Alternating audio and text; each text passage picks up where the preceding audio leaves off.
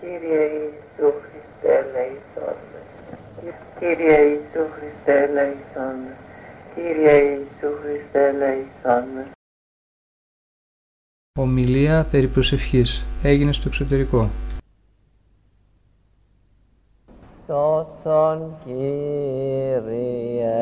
των λαών σου και ευλογήσον την κληρονομίαν σου, νύχας της βασιλεύση κατά βαρβάρων δωρούμενος και των σων φυλάτων δια του σταυρού σου πολίτευμα.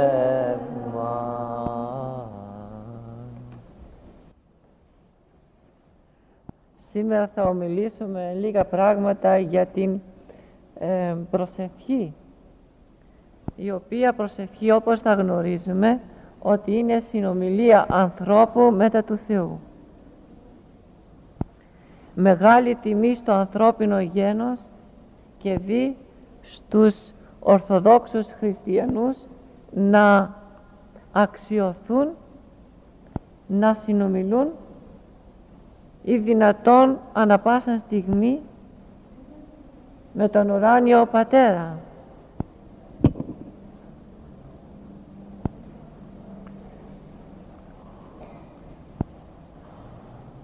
Ο Απόστολος Παύλος, ο Απόστολος Παύλος μας άφησε μία σωτήριον παραγγελία και η παραγγελία είναι η εξής: αδιαλείπτος προσεύχεστε, εν παντί ευχαριστείτε. Αυτό είναι το θέλημα του Θεού εις ημάς. Αυτή η παραγγελία βέβαια δεν εφαρμόζεται με το τυπικό μέρος ε, της Εκκλησίας ή με τις τυπικές προσευχές που κάνουμε το πρωί, το βράδυ κλπ. Διότι όταν ομιλεί περί αδιαλείπτου προσευχής, εννοεί ότι δεν πρέπει η προσευχή να σταματά καθόλου από τον άνθρωπο. Όταν έχουμε τακτές ώρες προσευχής, δεν έχουμε την αδιάλειπτο προσευχή. Η προσευχή, η αδιάλειπτος, εφαρμόζεται μόνον όταν ο νους κρατά συνεχώς το όνομα του Χριστού εν προσευχή.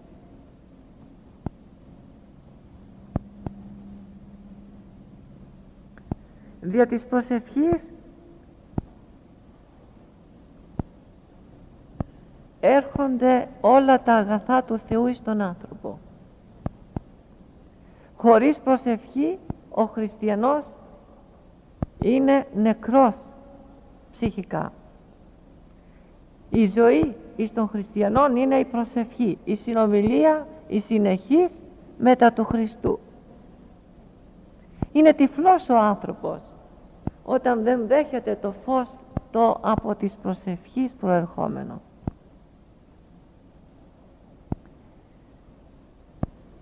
Βλέπουμε εις το Ιερόν Ευαγγέλιο έναν τυφλό, ο οποίος δεν έβλεπε καθόλου για χρόνια, και κάποια μέρα εκεί που ήταν κάπου σε κάποια γωνιά και ζητούσε ελεημοσύνη από τους ανθρώπους, από τους διαβάτες, άκουσε κάποιον θόρυβο και ερώτησε, τι είναι αυτός ο θόρυβος, γιατί αυτή η φασαρία? Του λέγουν ότι ο Ιησούς θα περάσει. Αυτός μόλις άκουσε ότι ο Χριστός, ο Ιησούς θα περάσει, σκέφτηκε ότι έφτασε η λύτρωσής του.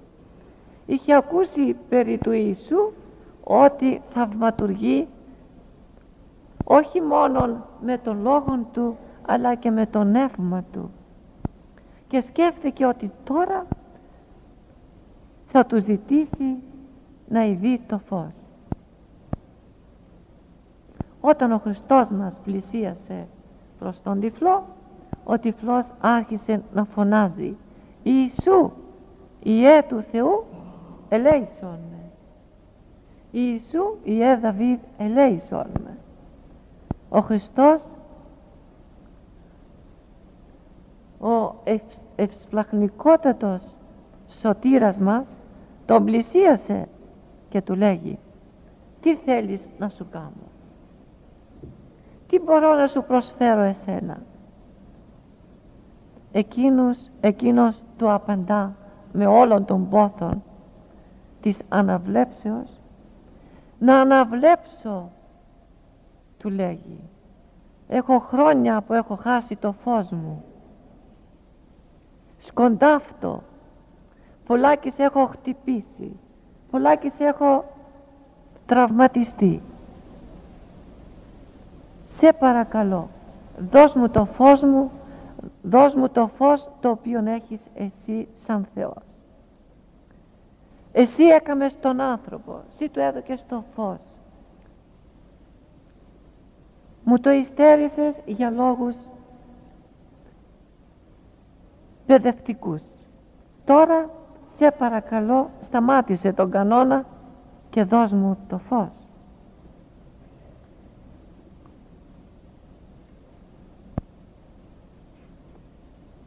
Ο Χριστός το απαντά «Ανάβλεψε», και αμέσως ανάβλεψε και είδε το φως του ηλίου και της ημέρας. Σκεφτείτε τη χαρά του τυφλού μετά από τόσα χρόνια να αναβλέψει και να γίνει ως τους λοιπούς ανθρώπους αναβλέπων.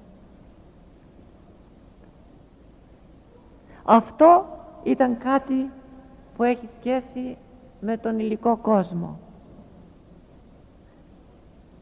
Αλλά το να φωτιστεί ο άνθρωπος, ο τυφλός στην ψυχή, και να αναβλέψει εις Χριστόν, να έρθει το φως του Χριστού, το πνευματικό, το θεϊκό μέσα του, αυτός ο τυφλός άνθρωπος γίνεται πράγματι μεγάλος ευτυχής. Και δεν θα το πάρει το φως αυτό ημί δια της προσευχής και της συνομιλίας μετά του Θεού. Όσο παίρνουμε το φως αυτό δια της προσευχής, τόσο και φωτιζόμεθα, τόσο και αναγεννόμεθα, τόσο και ανα... ανακαινούμεθα εσωτερικά εις, τον... εις καινών άνθρωπων, εις καινούριων κατά Χριστόν. Βέβαια, έχουμε και τον αντίδικο, έχουμε τον αντίπαλό μας, έχουμε αυτός που μας δίνει το σκοτάδι, διότι είναι σκοτάδι πραγματικό ο διάβολος. Και όσον δεν προσευχόμεθα, όσον δεν πλησιάζουμε το φως, έρχεται αυτός και καταλαμβάνει τη θέση του Χριστού και του φωτός και μας σκοτίζει συνεχώς την διάνοια, τον νου, και μας ρίχνει σε ποικίλες αμαρτίες, τόσο διανοητικές όσο και στην πράξη.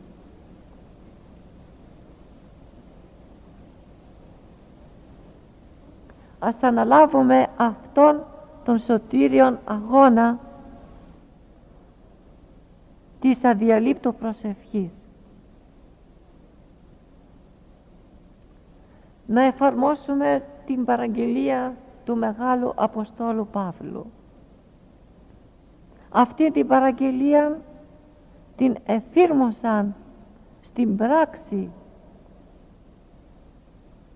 οι νηπτικοί πατέρες της Εκκλησίας και δι της ερήμου. Και ο Ιερός Χρυσόστομος έχει γράψει ένα κεφάλαιο για το αδιαλείπτος προσεύχεστε, και αυτός ο Άγιος ήταν όλος φως. Γιατί? Γιατί προσευχότανε συνεχώς. Η Αγία Ειρήνη Χρυσοβαλάντου προσευχόταν αδιαλείπτος και μάλιστα αχρυπνούσε κάθε νύχτα με σηκωμένα τα χέρια της εις τον ουρανό, και πράγματι ανέβαινε ουσιαστικά, ψυχικά διοπτασίας εις τον ουρανό. Εκεί όταν ανέβαινε πλέον δεν έκαμνε προσευχή, διότι η προσευχή την οδηγούσε πάνω από την προσευχή. Η προσευχή την έφτανε μέχρι τον θρόνο του Θεού. Από εκεί και πέρα είχε οδηγία Αγίου Πνεύματος. Το Άγιο Πνεύμα την οδηγούσε εις την θεωρία του Θεού. Δεν μπορούσε να εκφράσει τα όσα αισθανόταν, τα όσα της αποκαλυπτότουσαν, της απεκαλύπτετο από τον Θεό.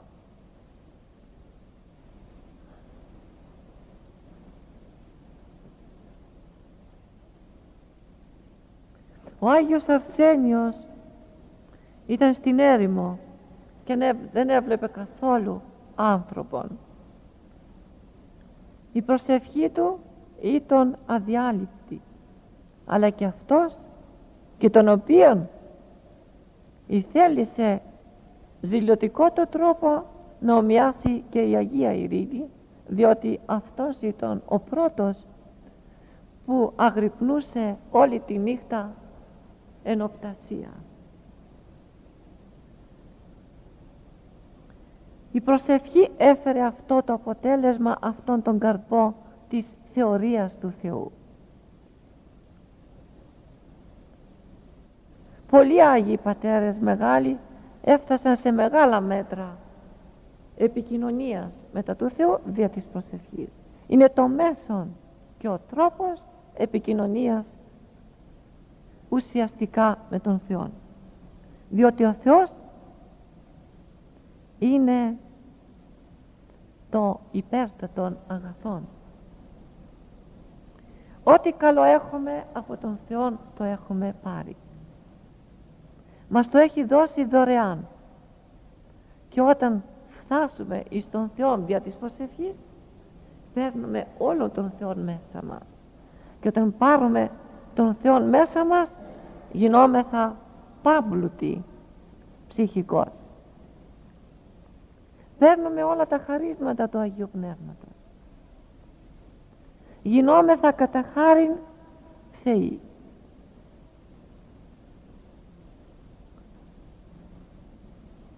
Ο Άγιος Χρυσόστομος, μεταξύ άλλων,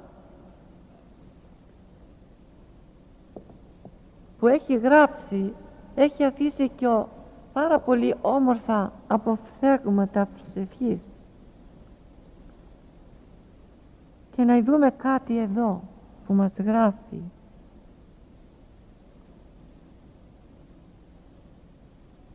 Δεν είναι δυνατόν λοιπόν αυτοί οι οποίοι ζητούν από τον Θεό σοφροσύνη και δικαιοσύνη και πραότητα και τιμιότητα να μην επιτύχουν αυτά δια της προσευχής.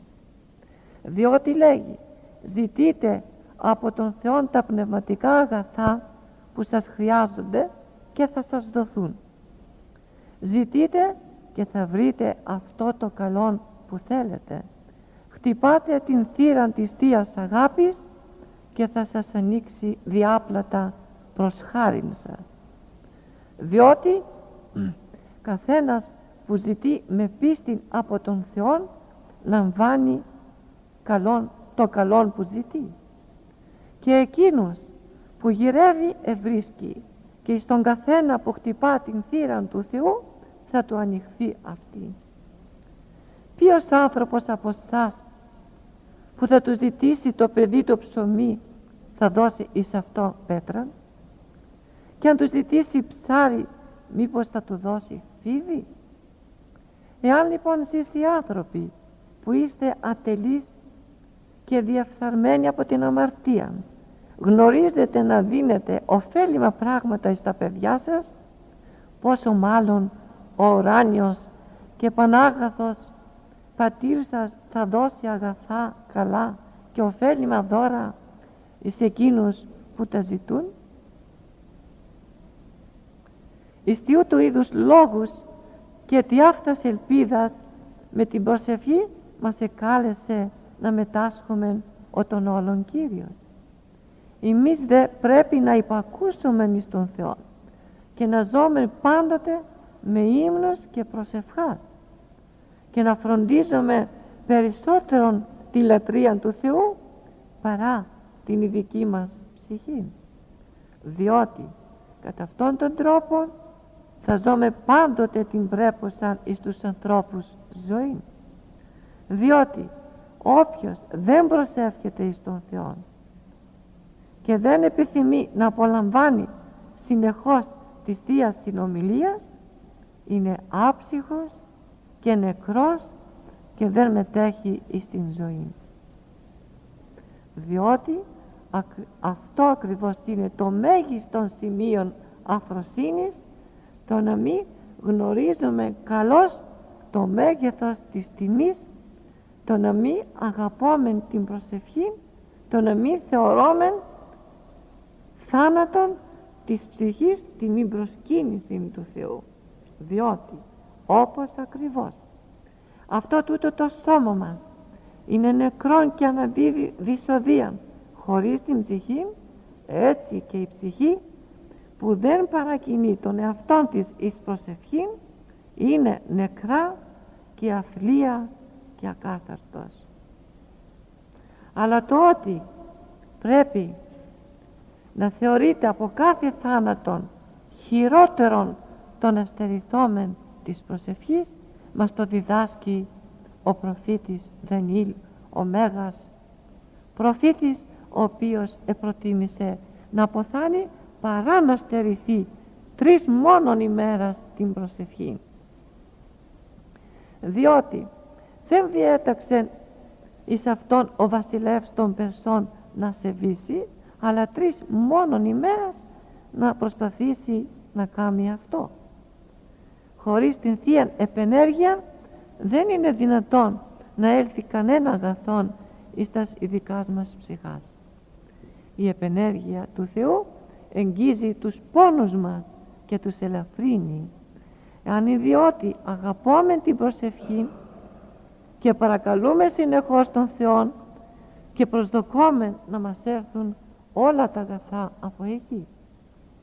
Όταν λοιπόν ειδώ κάποιον που δεν αγαπά την προσευχή και δεν έχει θερμόν και σφοδρόν έρωτα δι' αυτήν, ήδη μου φαίνεται ότι ο άνθρωπος αυτός δεν έχει το ευγενές εις την ψυχή του.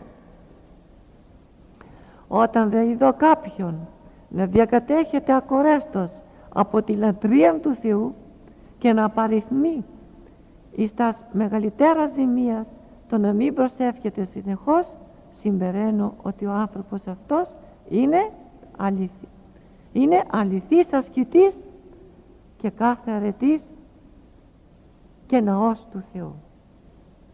Διότι αν ο στολισμός του ανδρός και το βάδισμα των ποδιών και το γέλιο του φανερώνουν τα εξωτερικά του χαρίσματα, κατά τον σοφόν Σολομώντα, πολύ περισσότερον η προσευχή και η λατρεία του Θεού είναι απόδειξης ολοκλήρου της αρετής του, είναι ως αν κάποια πνευματική και θεία στολή που προσδίδει πολλήν ομορφιά και κάλος εις τας ψυχάς μας, που ρυθμίζει τον βίον εκάστου, που δεν αφήνει τίποτε το φαύλον και παράλογον να κυριεύσει την ψυχή, που, που πείθει τον Θεόν να συγχωρήσει και να παράσχει την τιμή του εις αυτόν που μας ασκεί, να απομακρύνουμε την πλάνη του διαβόλου, που εκδιώκει τους αισχρούς και παραλόγους λογισμούς, που καθιστά την ψυχήν του καθενός τη αυτήν,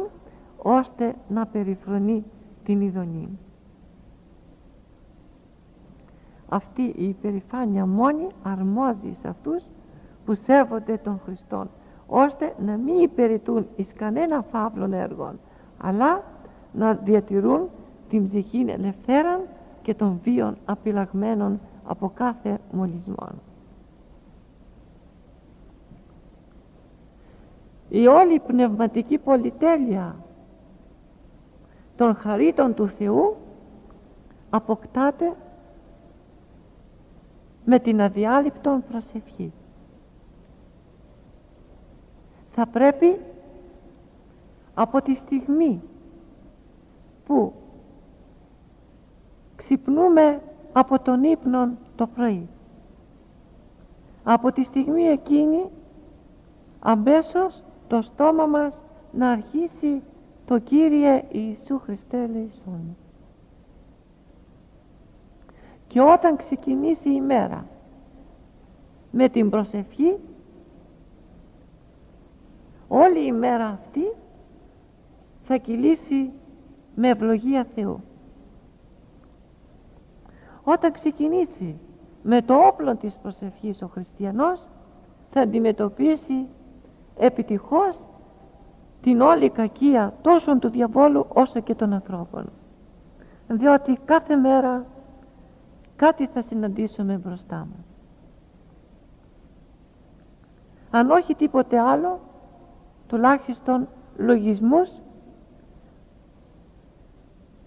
προερχομένους ή από τον πειρασμό ή από τους ανθρώπους ή από αυτόν τον ίδιο τον εαυτό μας, από τον παλαιόν άνθρωπο. Οι λογισμοί, όταν τους αντιμετωπίσει η προσευχή και ο φόβος του Θεού, απαλλάσσεται, απαλλάσσεται ο άνθρωπος, γλιτώνει. Και όταν γλιτώσει από τους λογισμούς, διατηρεί την ψυχή του εν ασφαλεία.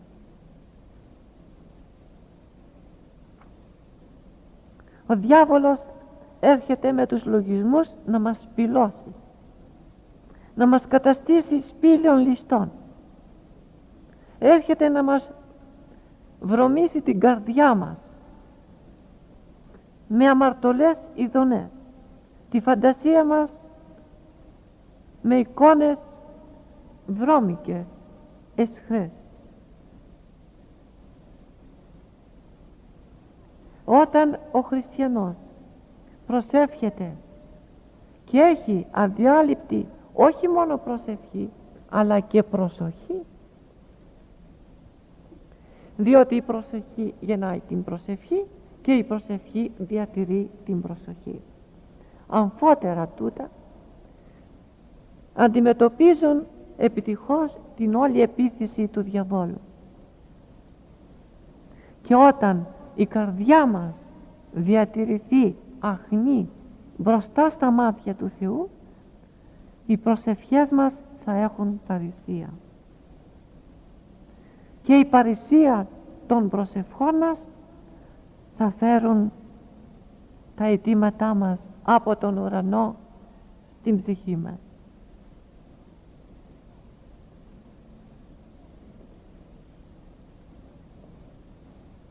Έχουμε ανάγκη από πολύ φως, όπως το πολύ φως τέρπει τα μάτια μας και μας δίδει εσωτερική ευχαρίστηση, που είναι κάτι υλικό βέβαια. Για σκεφτείτε όταν η ψυχή δεχθεί το φως του Θεού, όταν δεχθεί αυτό το φως που πολλάκις μεγάλοι άντρες ασκητικοί και πατερικοί εδέχθησαν δια της προσευχής. Και αυτό το φως των μεγάλων πατέρων δεν είναι άλλο παρά το φως, το θαβόριον φως, το άκτιστο φως, Και το άκτιστον φως αυτό είναι η δόξα της απροσίτου ουσίας του Θεού. Η δόξα του θαυωρίου φως είναι το κάλυμα της Θείας Φύσεως.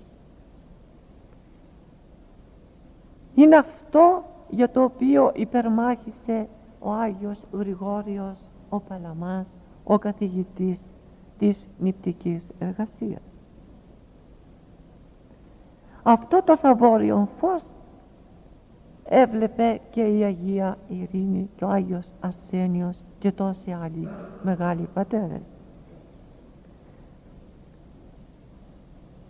Και στο φως αυτός, και, και σε αυτό το φως κανείς δεν οδηγείται εάν μη δεν προσευχηθεί καλός. Και το καλός, προσεύχεστε, είναι όταν ο νους αμετεόριστα προσιλώνεται εις την προσευχή. Το να προσιλωθεί ο νους στην προσευχή πρέπει να είναι ταπεινός. Ο ταπεινός νους είναι βαρύς και σαν κάτι βαρύ δεν μετακινείται εύκολα. Ο δικός μας νους είναι ανάλαφρος, γιατί τον έχει σηκώσει το πνεύμα της υπερηφάνειας υψηλά και έτσι μετεωρίζεται και δεν στέκεται στην προσευχή, και μη στεκόμενος στην προσευχή υστερείται τα καλά της προσευχής.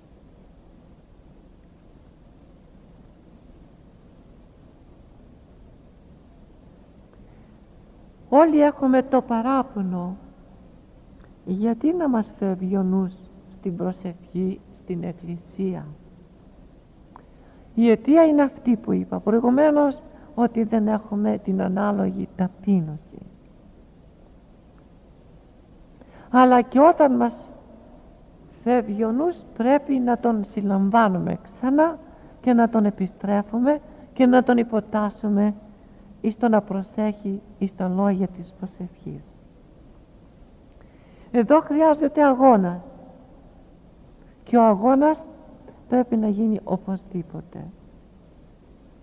Θα παρακαλούμε πάρα πολύ θερμά να μας βαρύνει ο Κύριος τον νου, να μην μετακινείται τόσο εύκολα, να προσιλώνουμε όσον γίνεται το νου πάνω στα λόγια της προσευχής, και ας εργαστούμε εις τις, εις τις πέντε λέξεις της νοεράς προσευχής. Εις το Κύριε Ιησού Χριστέ ελέησόν με. Υπεραγία Θεοτόκε σώσε με. Εάν αυτές οι δύο προσευχούλες που είναι τόσο μικρές με τη χάρη του Θεού τις κάμουμε κτήμα μας, πρέπει να ξεύρουμε ότι θα γίνουμε πλούσιοι. Όχι πλούσιοι σε χρήματα και σε κτήματα, αλλά σε χρήμα και σε κτήματα Θεού. Διότι και μόνον αυτές οι προσευχές είναι εις θέση να μας ανεβάσουν μέχρι τρίτου ουρανού.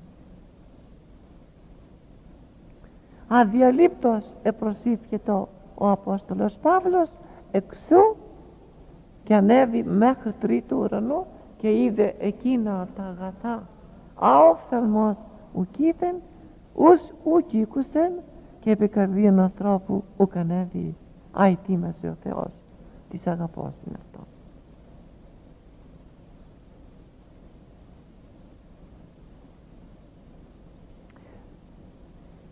Είναι μικρούλες οι προσευχούλες αυτές, αλλά είναι για τον εχθρόν μας, για τον σατανά είναι τορπίλι, είναι ατομική βόμβα. ανατινάζει τα πάντα, δηλαδή όσο ο διάβολος κατασκευάζει εν τη πονηρία του, τα τεινάζει στον αέρα. Όταν όμως εμείς δεν κρατούμε αυτές τις προσευχές, μας τεινάζει αυτός στον αέρα.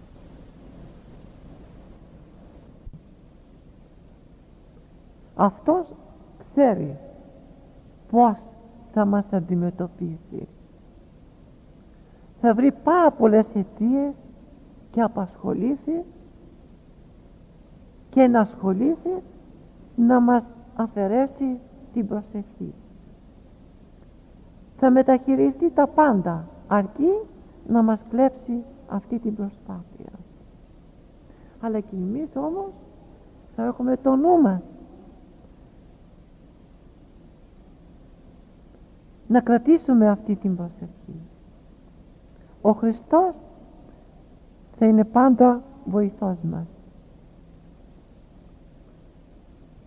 Ένας άνθρωπος και τη λαϊκός κράτησε αυτή την προσευχή σε μεγάλο βαθμό. Ξεκίνησε από παραμικρή αιτία. Ξεκίνησε απλώς ότι κάποιος του είπε ότι πρέπει να προσεύχεται έτσι. Να λέγει το Κύριε Ιησού Χριστέ ελεησόν. Αυτός πλήθυνε την προσευχή αυτή. Και τόσο πλήθυνε μέσα του η προσπάθεια της προσευχής που του έγινε πτήμα αναφέρετο στη ζωή του. Επλούτησε πάρα πολύ και πλούτησε τον Θείον Έρωτα.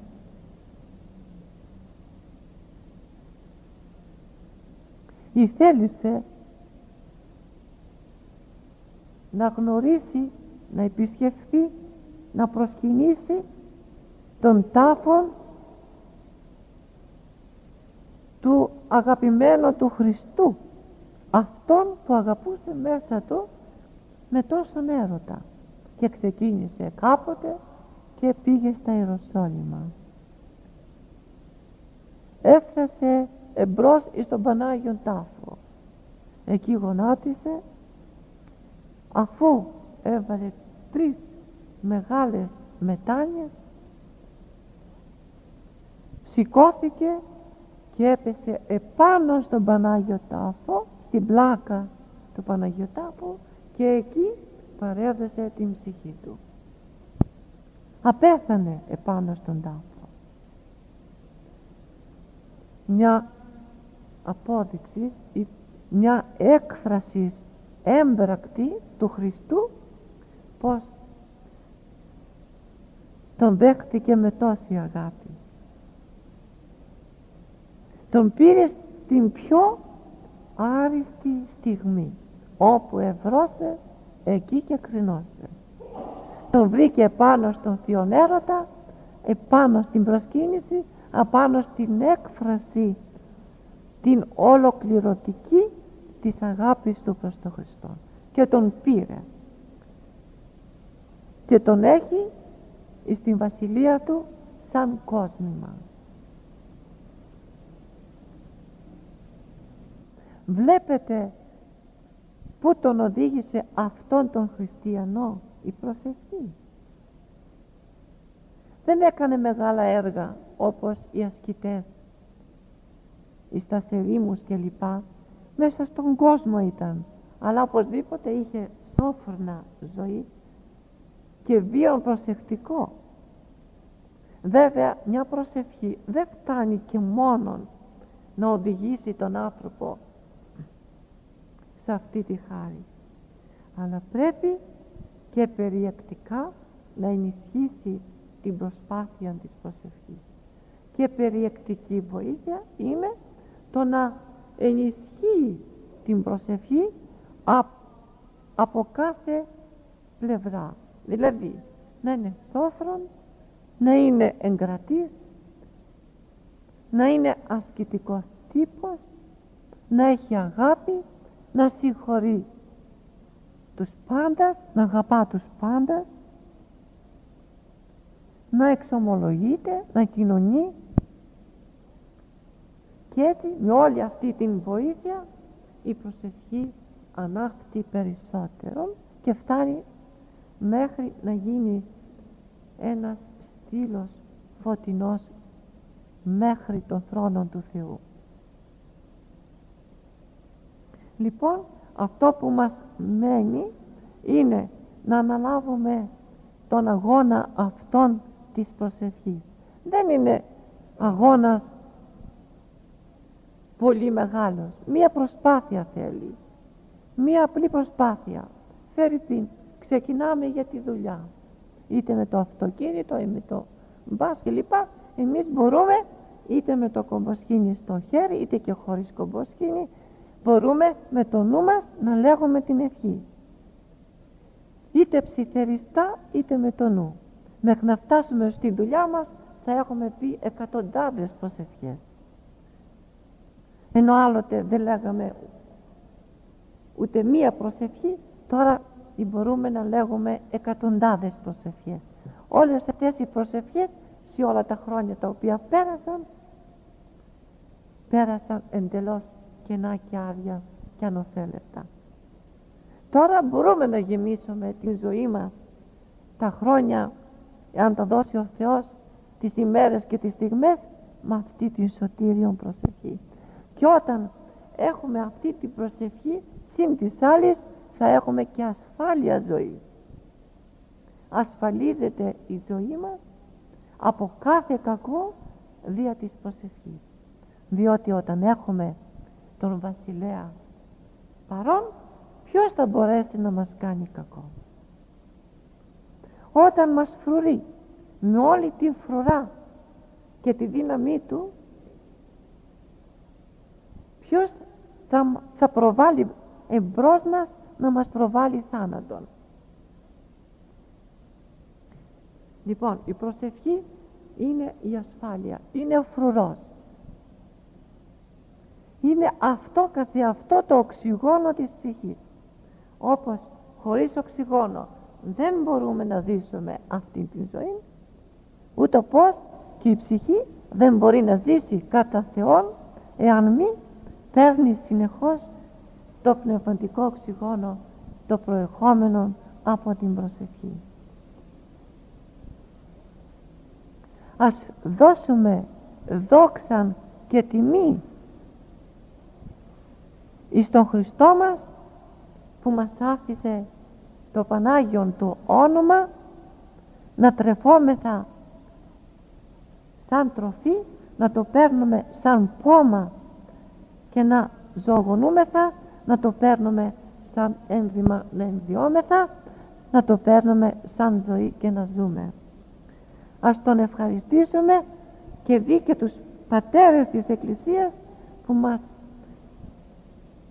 οδήγησαν συστηματικά εις την ωραία προσευχή, και έτσι προσευχόμενοι να βρίσκουμε το φως και να οδηγούμεθα εις το φως και τελικά να φτάσουμε εις την άλλη ζωή δια της βοηθείας της προσευχής. Αμήν.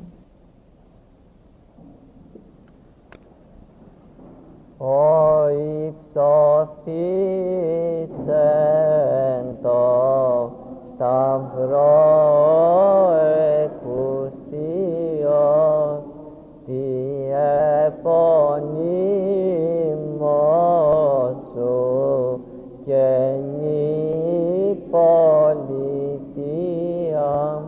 του συκτήρμου σου δώρισε, Χριστέ ο Θεός.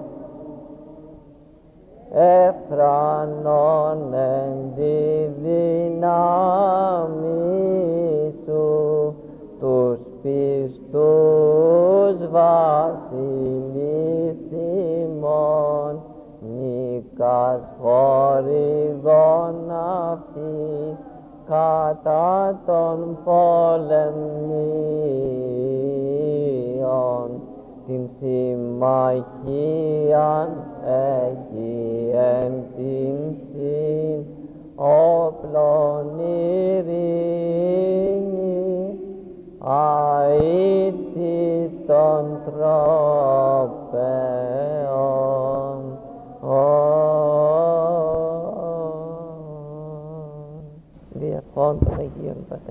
Σολομών. Κύριε του Χριστέ ο Θεός, ελέησον ημάς.